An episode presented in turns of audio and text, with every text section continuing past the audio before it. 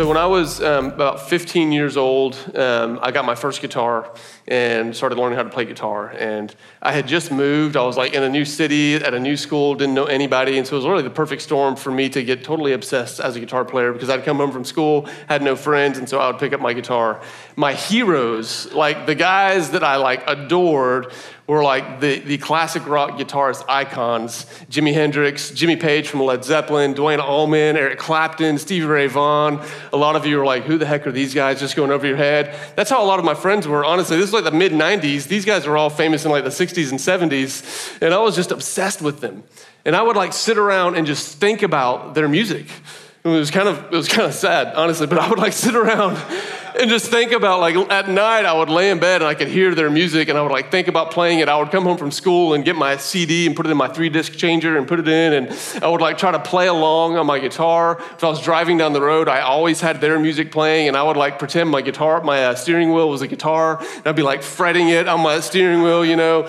And there was no YouTube, so I couldn't like look up what they looked like, how they played. So, how many of you guys remember Columbia House? Anybody remember Columbia House? It was like this subscription thing where you could order CDs or VHS tapes and they would come to your house and like I had to get like a VHS tape of Jimi Hendrix like playing so that I could watch him and watch him play.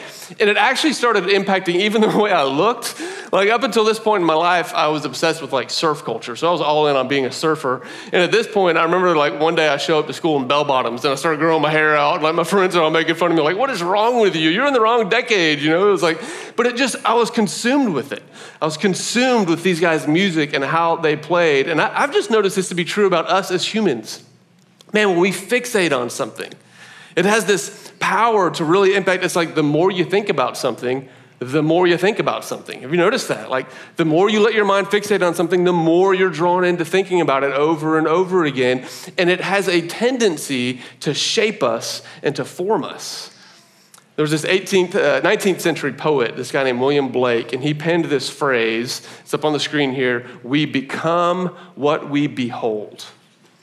He said, We become that which we behold. Remember, we've talked about behold before. It's this idea of gazing upon, looking upon, meditating on, thinking about. And he said, We become that which we behold. Now, what's amazing is that neuroscience, some 200 years after William Blake said that, neuroscience has proven this idea to be true. You know, there's this, all this study about how the human brain works. And I don't know if you're familiar with the phrase neuroplasticity, but what it basically communicates is that your brain is not like this rigid structure that just stays the same your entire life. No, your, your brain, the way your brain works, it's actually constantly being formed and shaped. And that your thoughts will actually shape the way your brain functions. That every time you have a thought, these neurons in your brains are firing messages to each other and they form pathways in your brain. And just like if you have a yard and you walk the same path on that yard over and over again, the grass wears down, it turns into dirt. That's what happens in your brain. The more you start firing signals between these neurotransmitters in your brain, it forms a pathway in your brain. And the more that pathway gets traveled, the more natural it is to think that, and the more you will entertain those same thoughts over and over again. William Blake was exactly right we begin to become the thing that we behold, the thing that we think about. Humans have a tendency to become the thing that they think about, behold, or meditate on over and over again. You know, for the last two months, we've been in this series that we've called God Is. And for two months, we have been just, just looking at and exploring the, the indescribable nature of who God is and what he's like. And today we're just going to land the plane. It's our last sermon in this series. And I want to just answer two simple questions for us this morning. And the one is this why? Like, why did we spend so much time looking at one little passage in Exodus 34? Why did we spend all this time? And the second is, now what? Like, okay, now we've spent all this time looking at these attributes of God. What do we do with it? Okay, and so we're gonna, I'm going to throw the verse up that we've been looking at for the last two months just to kind of refresh us on what, what, what this verse is. If you'll remember, this is the moment where God reveals himself to Moses on Mount Sinai and proclaims his character, proclaims who he is to Moses. And we can throw this up on the screen. It says, He passed in front of Moses, this is the Lord, proclaiming, The Lord, the Lord, or Yahweh, Yahweh, it's the name of God the compassionate and gracious God, slow to anger, abounding in love and faithfulness maintaining love to thousands, and forgiving wickedness, rebellion, and sin, yet he does not leave the guilty unpunished. He punishes the children and their children for the sin of the parents of the third and the fourth generation. So we spent two months just unpacking every aspect of that verse. If you've missed any part of it, you can go back and catch up with it on the podcast or on the video on our website. Um, but today we're going to go, okay, why? So the first question, the first answer to why is really found at the very beginning of the Bible. So in Genesis chapter 1, verse 27, you find this verse. It says, So God created mankind in his image. In the image of God, he created them, male and female, he created them. I want you to just let this settle in your heart. I know some of you have been in church for a long time. You've heard this verse over and over again, but just let this settle into your heart. This God that we've been studying, the compassionate, the gracious God, the one that's slow to anger. He's abounding in love and faith. He, he created you in his image. He created you and me, all of us, to be like him. So, all these things that we've studied, they're to be true about us. Why, why, why have we studied it? Why have we taken so much time to look at it? Because in, in this description of God, we find this description of what humanity was meant to be like. Humanity was meant to be marked by compassion and graciousness, mercy, abounding in love and faithfulness, and being full of forgiveness, seeking justice. Like, this is what we were all made for. And even as I'm saying that, you can probably feel the rub, right? Because, man, we look around the world, look at the world around us, and it's like, I don't know that this is what humanity is reflecting. Are we reflecting compassion? Are we reflecting patience? And if we're, and if we're honest with ourselves, the rub gets a little more personal. I know when I look at this list, I go, man, this does not describe me. like, I am not always marked by compassion. I'm not always patient. I'm not always quick to forgive those who have wronged me. And, and, and so we feel this rub. We go, wait, we were created in his image to be like him, and yet the reality is it feels like who I am and who we are collectively feels like it's off the mark. And so what do we do? How, how, how do we respond to that? So this is 2 Corinthians 3. If you turn there in your Bible, and uh, we're going to read this here in just a minute. And I want to just give you a little preface. Uh, this is the Apostle Paul. He's writing a letter to a church in Corinth in the first century, and he's actually talking about a story involving Moses. So, the same guy that was on the mountain in Exodus 34. And there's kind of this weird thing in Moses' life that Paul's talking about. We won't get into the story that much, but um, there's this weird thing in Moses' life where he would go to meet with God at the tent of meeting, and he would come out, and dude's face would be like glowing, like radiating. And all the Israelite community would see him and they'd be like, bro, that's just weird. Like, we can't handle that. Please cover your face. Like, it was intimidating and scary to them. So he would put a veil over his face. So that's the story that Paul is referencing here in 2 Corinthians 3. You should go read that story sometime. But let's just look 2 Corinthians 3, starting in verse 17. Is what Paul says. Now, the Lord is the Spirit. And where the Spirit of the Lord is, there's freedom. And we all, who with unveiled faces, contemplate the Lord's glory are being transformed into his image with ever increasing glory, which comes from the Lord, who is the Spirit. What Paul is describing here is this simple principle. He says, We were made in his image, but you notice what he said? He says, But we need to be transformed back into his image. Genesis 1 will tell us we were made in his image, and yet there's something went wrong. That's what sin is. And Paul is going, we need to be transformed back into his image. And listen to what he says, how we get there. This is William Blake's quote. He says, We who contemplate the glory of God. What does that mean? It means we, when we meditate upon, when we behold, when we look upon, when we gaze upon the glory of who God is, then we are transformed back into his image. You know, when we look at him, you know, the, and we see the shortcomings in our own lives, when we look at who he is and we go, hey, that's not me, the remedy is not to try harder. The remedy is not to try harder. The remedy is to behold him, to gaze upon him. You know, according to scripture, how do we get transformed into his image? It's not by willing ourselves into becoming more like God. There's this thought that's just at the center of the brokenness of humanity that we kind of just go, man, if I could just be more self disciplined, if I could discipline myself with more self determination, then maybe I could accomplish this on my own. We go, oh, I, maybe, maybe if I do enough good deeds, if I do enough kind acts, then I will become more like God. Or if I resist sin enough, like if I work hard enough to control my temper and to be patient, if I work hard enough not to say the words that I shouldn't say, if I work hard enough not to use substances in a way that I shouldn't, if I work hard enough to control my sexuality and be pure, if I just work hard enough, then maybe I can make myself more of who I was meant to be. But there's so many flaws in this way of thinking it just falls short. It, it, just it falls apart in its ability to accomplish anything. There's a couple reasons for this. One, the standard is too high. The standard is too high for us. This description of who God is, He's perfect. And Jesus in Matthew 5:48, he'll look at his disciples and he'll say, "Be perfect as your heavenly Father is perfect." And we go, ah, standard's too high. Uh, there's no way I can do that on my own, no matter how hard I try. But it's not just that the standard is too high, the cost is too great. Jesus makes it very clear. He says, Listen, if you want to be my disciple, you must lay down your life, take up your cross, follow me. Like, give up yourself for my glory and for the sake of those around you. You've got to be ready to die for me. This is not metaphor for millions of our brothers and sisters around the world, this is their real life. They have to decide hey, if I'm going to follow Jesus, it may cost me my life, it may cost me my family, it may cost me my job. Am I in? And we go, man, the cost is too great. The cost is way too great to just be like, well, I guess I ought to do this, or maybe I should do this. I know I should, maybe I ought to. This is not how transformation comes because we ought to do something.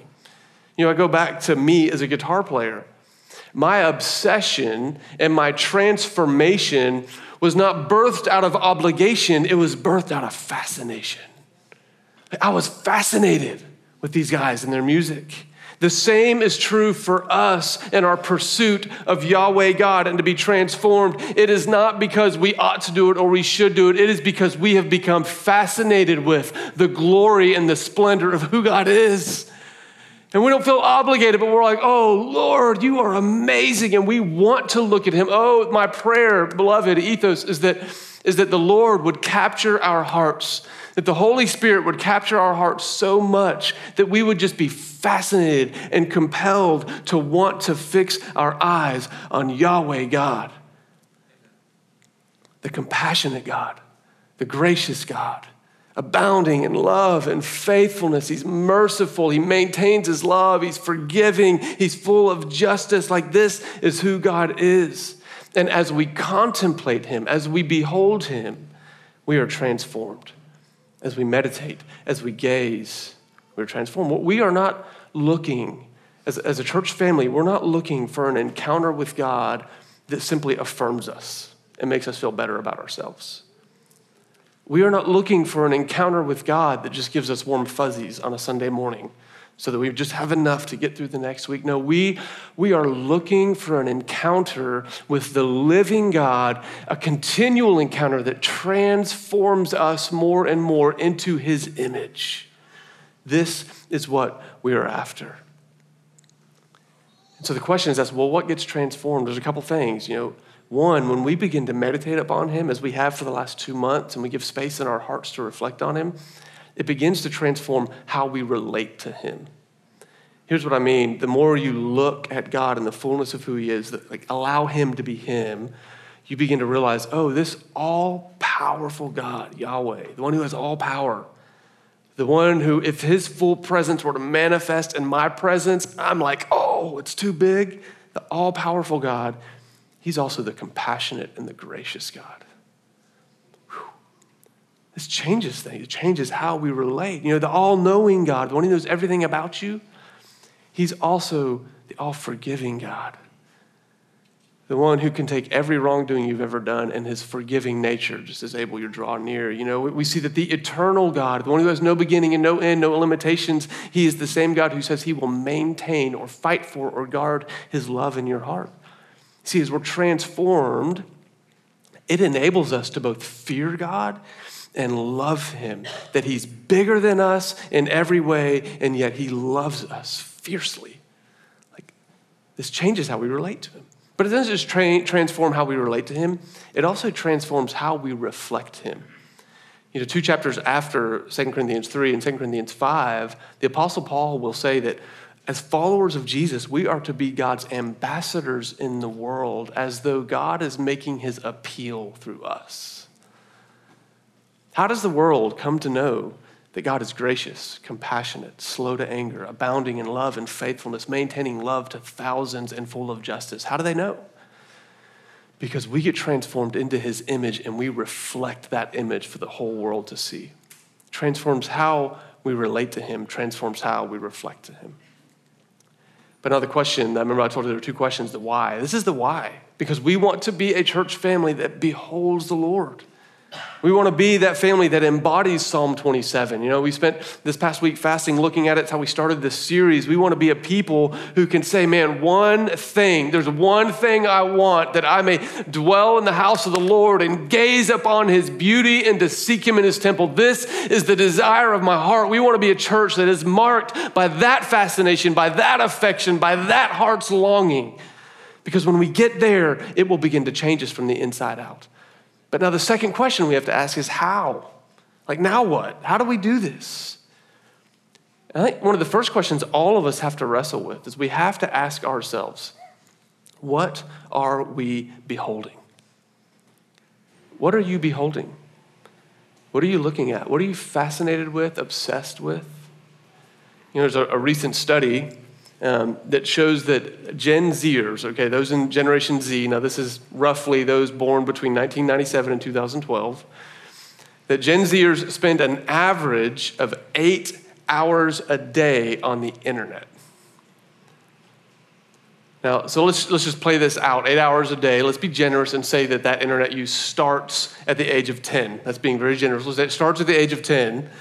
If you play this out eight hours a day, that by the time they turn 30, they will have spent six and a half years of their life on the internet. Now, you take into account that the ideal is getting eight hours of sleep a day as well. So, this is another six and a half issue. It means by the time they're 30, they will have spent 13 years of their life, almost half of their life, either engaging the internet or sleeping. And it says that the majority, the study showed that the majority of their time on the internet was spent chatting or being on social media or engaging in some form of entertainment. Now, if you are a millennial, or if you're a Gen Xer, or if you're somewhere in between like me, don't think that you're counted out of this. I don't know that we're doing a whole lot better. like we have paved the way for the Gen Zers to come in behind us and to spend their lives this way. And I would say, judging by the way my parents' generation uses Facebook, I'm not sure that the baby boomers are much better. right? Like we all have this. What are we beholding? What are we looking at? We are gazing upon the wrong things too much, beloved. We're giving our hearts to lesser things. We're consumed with lesser things. You are constantly being formed. No matter how old you are, we as people are constantly being formed. Everything that you do is forming you. Everything. There's no neutral thing. It's forming us, it's shaping us. And so we ask this question like, man, why, when you go to church, why do we talk so much about reading our Bibles? Why do we try to push that so much? Why do we talk so much about praying? Why, why do we fast? Why do we gather every single Sunday? Why do we sing worship songs and try to get scripture embedded in our hearts? Why do we take communion every single week? Why do we try to Sabbath and take time to rest? Why do we do these things? It's not, we don't do these things to try to make God love us more. He is crazy about you, He loves you more than I even know how to put into words, the God of the universe, the Almighty, He is crazy about you. We don't do these things to make him love us more. We do these things because the more we behold him, the more we become like him. We emphasize reading scripture so much because, man, when we read his word, when we read who he is, when his word begins to dwell in our heart, we don't try to earn God's love. No, we're gazing upon him. We read this to gaze upon him, to learn his story, to screaming he's doing in the world, and to let who he is begin to shape us more than the dominant narratives that are screaming at us in our culture. We want the word of God. We pray because in praying, we're trying to fix our hearts and our minds on Him and silence out all the other distractions. Why do we fast? Like, why did we do that this week? We don't fast to earn something from God. No, we fast to actually encounter hunger. We fast to encounter the things that we long for because we're trying to break the grip of false fascinations on our life. This is why we fast from food. It's why we fast from social media sometimes. It's why we fast from, you know, online streaming or whatever it is that you give up. We do that because we want to encounter the hunger for that thing so that the false fascination can be broken off and instead we fix our gaze upon God Almighty to be transformed into his likeness. The invitation for us, Ethos Church, is not obligation. Man, it is setting our hearts on the one true God, the one alone who has power to transform you into who you were meant to be, the one who bears and reflects his image from glory to glory to glory to glory to ever increasing glory until one day, finally in eternity, we sit with him and we see his face and we are fully made who we are meant to be in our resurrection bodies. And right now, that journey starts right now. What are you beholding? This morning, we're going to take some time just to behold together. We're going to do this in a variety of ways. If you don't have communion already, I want to encourage you go grab go grab communion if you don't have it already and bring it back with you to your seat. You know, it's, it's really interesting. We talked about this in this series. I'm going to pause for a minute and take a drink while you guys grab communion.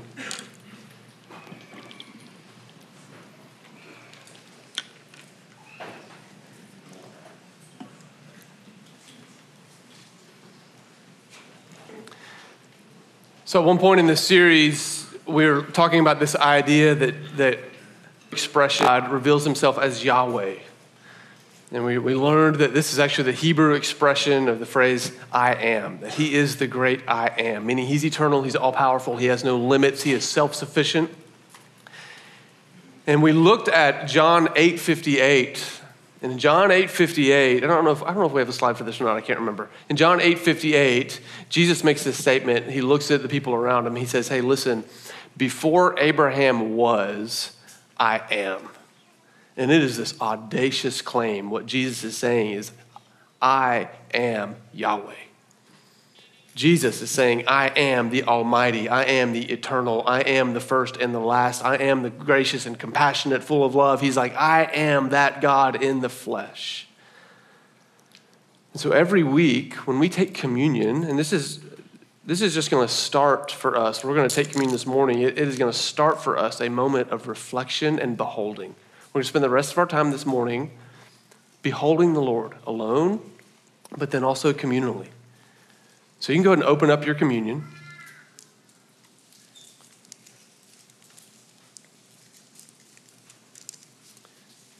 And I want you just to hold it in front of you the, the bread and the cup. Let's behold the Lord. Let's behold Yahweh. Let's behold Jesus. You can close your eyes if you want to, just hold it out in front of you. You can look at it. And just think about this. In your hands are the body and blood of Jesus. In your hands are the body and blood of Yahweh. In your hands are the body and the blood of the all powerful God, the eternal God, the all knowing God.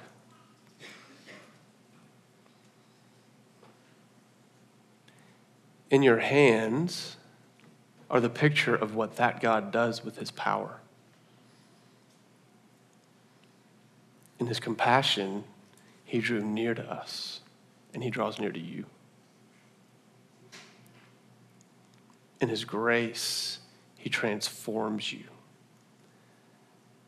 In his love, he laid down his life for you. In his forgiving nature, he has forgiven you.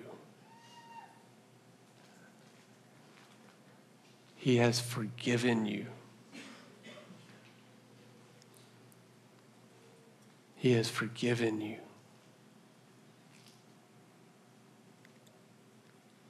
In his justice, he has allowed the punishment for your sins to come upon himself in the person of his son, Jesus. Behold, the Lamb of God who takes away the sins of the world. Let your heart behold him. Look upon him. Ask him to reveal himself to you.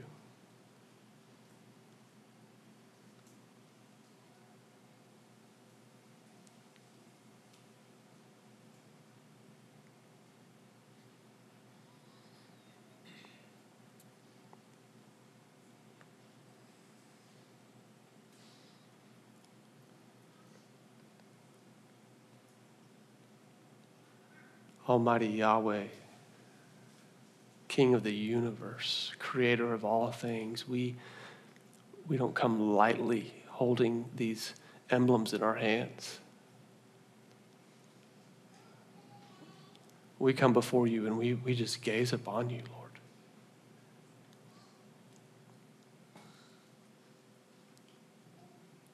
Lord, as we take of the bread, as we take of the cup, would you, would you just somehow mysteriously in what you do, would you fill us with your spirit and would you begin to stir our hearts in fascination of you? To be in awe of you, Lord. To adore you. I want to invite you just to repeat after me. This is the body of Christ. Body of Christ. Broken for me. Broken for me. This is the blood of Christ poured out for me. We thank you, Jesus. We adore you, Jesus.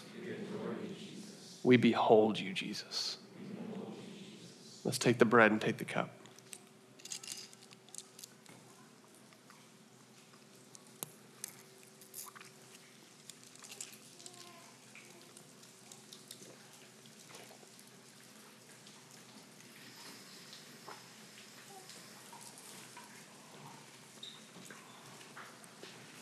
We're going to take a minute now.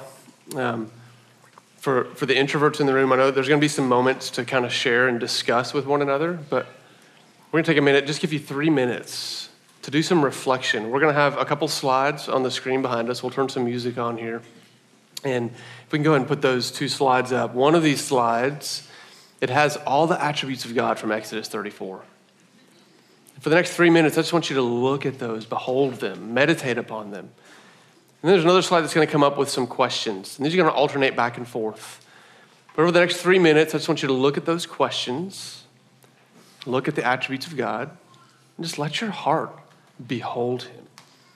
Let your heart wrestle with these questions and think about them. And in a minute, there'll be a chance to share with one another. But for now, just take a minute, two, three, to be still, to behold the Lord, and to reflect.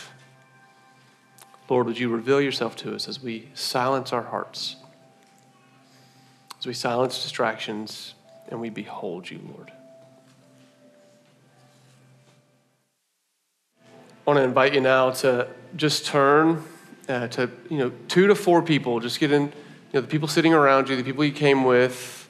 We're going to put just one question at a time up on the screen. I want you to just take some time and talk about and share with one another. The first question is this you know, how has your perception of God stretched or changed during this series? How has your perception of who He is just been, been stretched out a little bit to include a little more? So you can turn, you can turn your chairs if you want to, just turn and look at one another.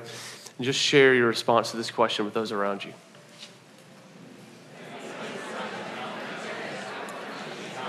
You can continue on in your conversation, but I want to give you just another prompt to keep the conversation going. Uh, you can now just share with one another what, what attribute of God from that list do you struggle to believe or embrace? Which attribute do you struggle to believe or to embrace? And then just pray for one another and ask God to help us grow in both our fear of Him like our reverence of Him, but also our love for Him. So, which attribute do you struggle with the most? And then ask the Lord to help us grow in fully embracing who He is. So, continue your conversation in prayer.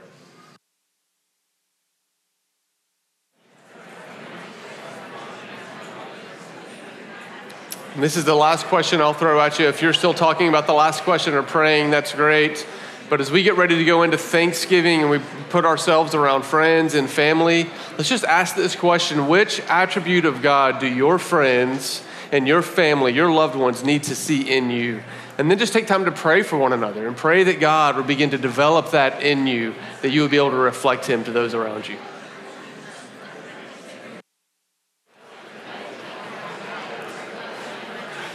We're going to take time now just to continue to behold him, and you can keep your conversations going if you want to, keep praying for one another, but we're going to just move into just letting worship just fill the room. We're just going to let worship fill the room as we continue to behold him for who he is. You can keep praying with one another. You can keep talking. If, if you would like prayers, some of us will be standing over here at the Respond banner. We'd love to pray with you, to listen to you, to encourage you. We're going to continue the rest of our time just beholding Yahweh, beholding Jesus, and giving him glory and honor. So, whenever you're ready, you can stand, you can sit. We're just going to move into a time of worship. Lord, we, we just praise you, Lord. We give you glory. I, I pray you hear every prayer that's being lifted up in this room right now, every conversation that's being had. Would you be in the midst of it, Father? And Lord, would you capture our hearts as we just worship you, as we fix our eyes and our hearts upon you? Lord, transform us. Get our hearts, Lord. Transform us into your likeness. Transform us into your image. May we look like you. May we be the aroma of Christ, the ambassadors of God everywhere we go, Lord. Capture our hearts, get our affections. In the name of Jesus, I pray. Amen.